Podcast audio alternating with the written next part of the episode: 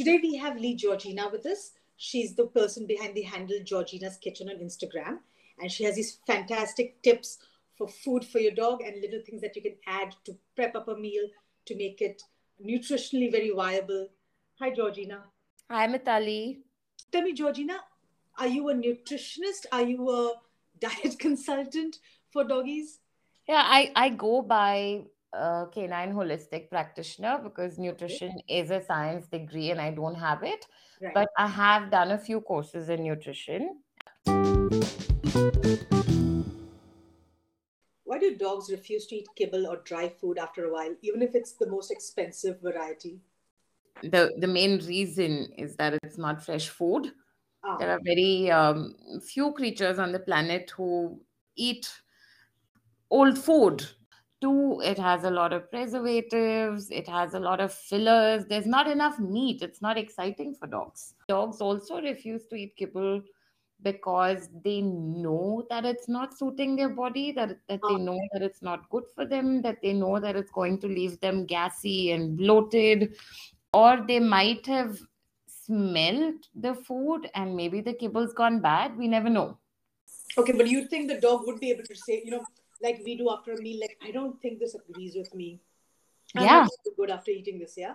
Yep. And, you know, dogs generally are so intuitive about what goes into their system. I, I have a couple of clients who've told me, even if I add a small piece of garlic in the food, my dog is not going to touch it. And when you say fillers, you mean this? These are things that are to bulk up the.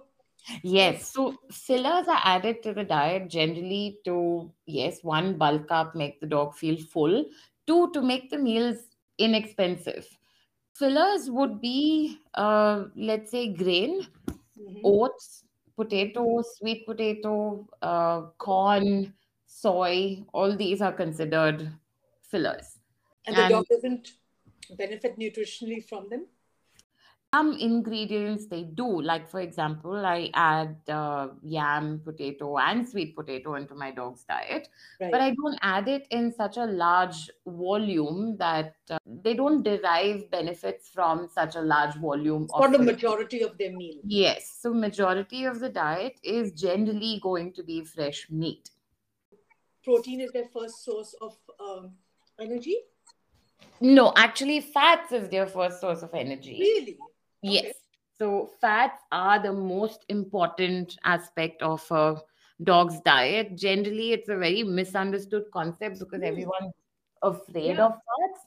Uh, you should be afraid of rancid fats, not uh, you know fresh fats. And fats are available in meat. You can also add fats in varied forms like you know, I add um, coconut oil, I add mm. uh, flaxseed oil, hemp seed oil, fish oil. Work?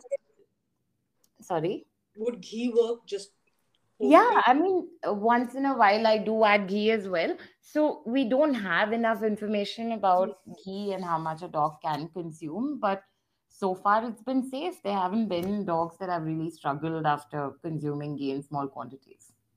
Are you saying dogs are naturally ketogenic? Yes, yeah, it, uh, yeah, and you know, it's it's actually uh, there's a lot of research going on in the field of epilepsy where they think that a ketogenic diet could actually benefit these dogs as well. I read somewhere that the kibble, mm-hmm. once it goes into the dog's stomach, it fluffs up, and thus giving the dog the feeling of being full. It does. It it it's not exactly making the dog feel full. It's making them feel over full and bloated. Oh.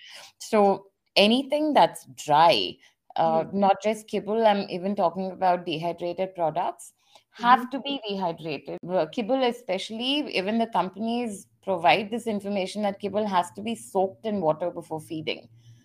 Because moisture is so essential for uh, digestion, when you don't add moisture to the meal, and you expect your dog to drink water after a meal mm. I, I think that first of all that shouldn't be done it's important to mix moisture into the meal okay. two uh, when you know these foods go in because of the lack of moisture in these foods mm. what happens is that uh, you know the body starts pulling out moisture from the cells oh. to digest food and that leaves a lot of dogs with dry skin issues and irritable itchy.